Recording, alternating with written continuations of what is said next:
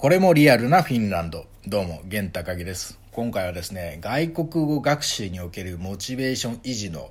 秘訣というテーマでお話したいと思います。自分はもうフィンランド語を勉強してから3年が経ちましたね。3年、4年目に入ったところですね。で、どれぐらい喋れるかと言われれば、あの、一方的に自分が、あの、思ってること、言いたいことを言うっていうことに関しては、あかなり、えー、こう負荷が減ってきましたね。まあ、もちろん、事前にこう台本を書いたりとか原稿を書いたりするとま、かなりあの表現の幅は広がるんですけど、まあそうじゃなくても、まあ最低限あの外国で多分サバイバルしていけるぐらいは、あの、喋れます。まあ、あの、会話になっちゃうとね、相手のその話のスピードとか方言とか、あの、聞きやすい、聞きにくいとかもあるから、なかなか一概には言えないんで、これは向こう住んでからの話になる、トレーニングとしてはね、話になると思うんですけど、まあ、自分が何かを伝えるってことに関してはできるようになってきました。で、まあ、やっぱりあのーフィンランド語を勉強したい人はそんな多くないと思うんですけど、まあ、外国語をね、勉強したいと思う人とか、あの、やってるけどなかなか続かないって人は、いるかと思うので、まあ、自分がここまで3年間、まあ、途中ちょっとね、あのー、まあ、できなくなったり、こう、する時期ももちろんありましたけど、まあ、一応、あの、今でもちゃんと続けてやってるっていう、あの、部分があるので、なんかこう、お伝えできることがあればいいなと思って、お話ししていこうと思います。だからフィンランド語に限らずね、外国語を勉強する方について、ちょっとヒントになればなと思っております。えー、まず自分がどういうプロセスで勉強してきたかというところなんですけれども、最初、本当にフィンランド語の知識ゼロの時は、もう、あの、フィンランド語の学校に通い始めました。あの、東京に住んでるんですけれども、今は。東京にはあの、リラっていう学校があって、そこはあの、55カ国語？まあ、とにかくたくさんの言語のコースがあってその先生に教えてもらえるっていうのがありました。でそこにフィンランド人のネイティブの先生と日本人のフィンランド語ができる先生がいて毎週、えー、週に1回、えー、毎週交互に、うん、教えてもらうっていうことができる学校に通い始めました。だってその英語を大人になってからやり直したいとかだったらあの単語とかある程度わかるじゃないですか。例えばなんかドラマで、なんかコンフィデンスってなんかドラマで聞いたことあるけど、なんだっけなみたいな、その なんか知らないわけじゃなくて、そのやり直すみたいな感覚だと思うんですけど、もうフィンランド語に至ってはだってフィンランド語で犬ってなんて言うかがもうわからないですからね。もう、多分日本人が知ってる唯一のフィンランド語ってサウナだけですから、まあサウナがフィンランド語だとはみんな知らないと思いますけど、まあそれしか知らないわけだから、もう、あの、自分でやろうっていうのはちょっととあの、大変すぎますね。あの、学校にさっさと行っちゃった方がいいんじゃないかなと思います。ただもう、あの、これもね、あの、フィンランド語のデメリットではあるんですけど、多分都市部でしか学校がないと思うんで、そういう人にとってはなかなか難しいとは思うんですけど、まあ、なんかオンラインで受けれる授業とか、何か、まあ、とにかく誰かからまず導入を教えてもらうのが、あの、一番いいなとは思います。これはちょっと、英語だったら別にそんなことなくて、自習でもね、ある程度いけると思うんです。一回やった経験があるから、日本人なら。なので、まあ、まず学校に通い始めました。で、最初の3ヶ月ぐらいはですね、もう本当授業で、え、聞いてるだけです。予習も復習もできないですね。まあ、復習をやろうと思えばできるかもしれないですけど、やっぱ最初の授業って本当に、これ、あれ、それをフィンランド語で言うとかなんで、それをまあ、復習っていう感じでもないですよね。だからまあ、とにかく最初は雰囲気を味わうって感じだったんで、予習も復習もできない。え学校に行くだけだったんですけど、3ヶ月ぐらい経った時からですね、えー、自分で単語の勉強をしようと思いまして、で、ここがですね、えっと、外国語を勉強している人にとってモチベーション維持の一つのヒントになるんじゃないかなと思うんですけど、自分は1日6個やるようにしました。で、もちろんこれ毎日できないです。全然毎日できないんですけど、なんか1日に6個新しいフィンランド語を、まあ朝とかに、えー、まあ朝じゃなくてもいいですけど、とにかく1日6個新しいフィンランド語を覚える。で自分の場合は、あの、YouTube とか SNS でフィンランドの人にもうすでに発信をしてたので、そのプロセスをインスタとかに載せて、まあ、報告をしてました。6個。で、な、なんかわかんないですけど、な、なんなんだ6個って思ったんですけど、5個じゃないんだみたいな。なんか、これも、なんですかね。まあ、でも6個だと1ヶ月で180個30日やれば180個になるからって思ったのかなんか分かんないですけどでも10個だと多いなと思ったんですよ。7個でも多いなみたいな。でもなんか5個だと少ないなみたいな、まあ、6個まあ適当です。とにかく6個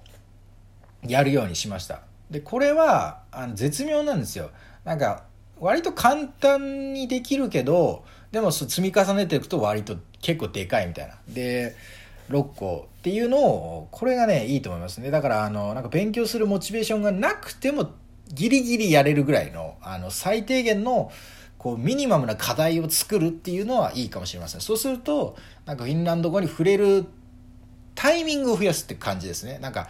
週末に勉強しようと思うと週末にしかできないし週末にそんな気合が入るかどうかは運になってくるし強靭なメンタルがない限り。だからそういうふうにミニマムな自分の中のミッションを作ってやっていくっていうのはあのどの言語においてもいいかもしれません。で、まあ、とにかく単語を始めました。6個。まあ、あのそれから繰り返していって自分の中の負担が少なくなっていったら朝と夜に分けて12個に1日12個にしたり。でもそれ以上はやらないですね。1日12個がマックス。もちろん忘れますけどね。そんなの。繰り返し使ってないと。まあいいんですよ。でもそれは。で3年間経ってもちろんいっぱい休んでた時期もあるんですけど6個6個6個って繰り返していったら今5000は超えましたね。5000個は超えました。でも半分以上はあんま使わない単語とかやっちゃってるから忘れてますけどまあ一応一度は触れたっていう最低限触れたことがあるっていうのは5000個を超えてますね。でこうなるとまあある程度日常的な何か言いたい時にはあわざわざ調べなくても言えるみたいな風にはなってきますね。難しいことを言おうとしなければ。なので、ちょっとこれはモチベーション維持のおすすめになるかなと思います。だから罪悪感がなくなりましてね、ああ、また勉強しなかったとか思わない。6個やったな、みたいな。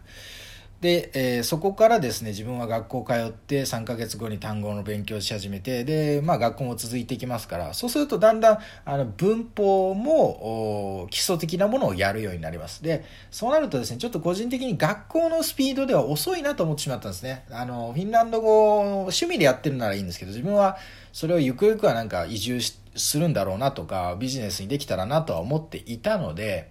あの学校がまあ、週に1回授業あるんですけど先生が入れ替わるんですけど日本人の先生が文法を教えてくれるんでだからそれが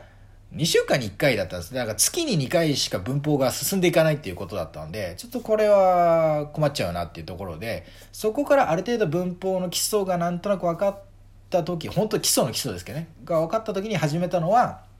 参考書を買ってでその参考書っていうのが自分が買ったやつは、えー、見開きのページに左のページに文法の解説があって右のページに問題文がまあ20個ぐらい並んでるみたいなのが、えー、文法が90個、まあ90、うん、セクションあるみたいなやつがあってそれを買ってもうひたすらその文法の解説を別の紙に書き写して書きながらなんか理解をしていく。読むのだともう本当脳があのストップしてしまうんで書きながらあのその文法を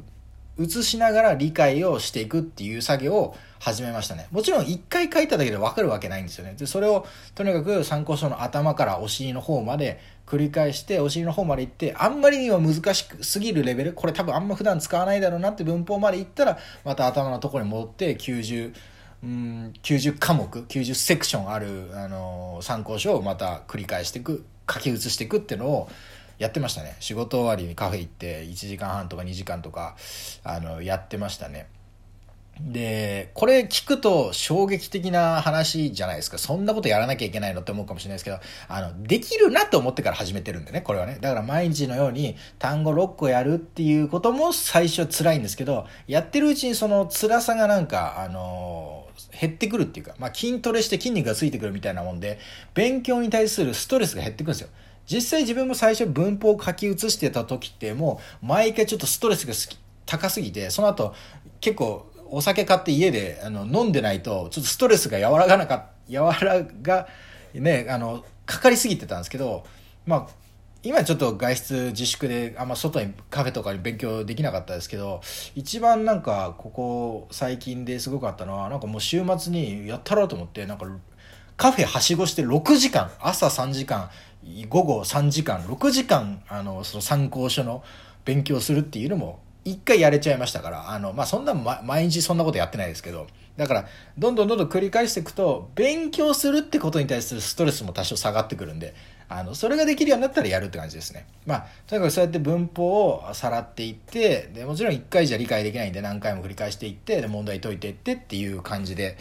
単語をやったら文法に行って、文法がある程度いったらまたちょっと単語足りないなと思って単語に戻っていってのを繰り返してますね。で、えー、実際自分はそのフィンランド語をビデオを撮るときにフィンランドの人に向けてビデオを撮るときにフィンランド語で喋ってるんで原稿を書いて台本を書いてそれを実際喋って撮ってみてで公開するとなんかフィンランド人から「それ違うよ」とか なんかその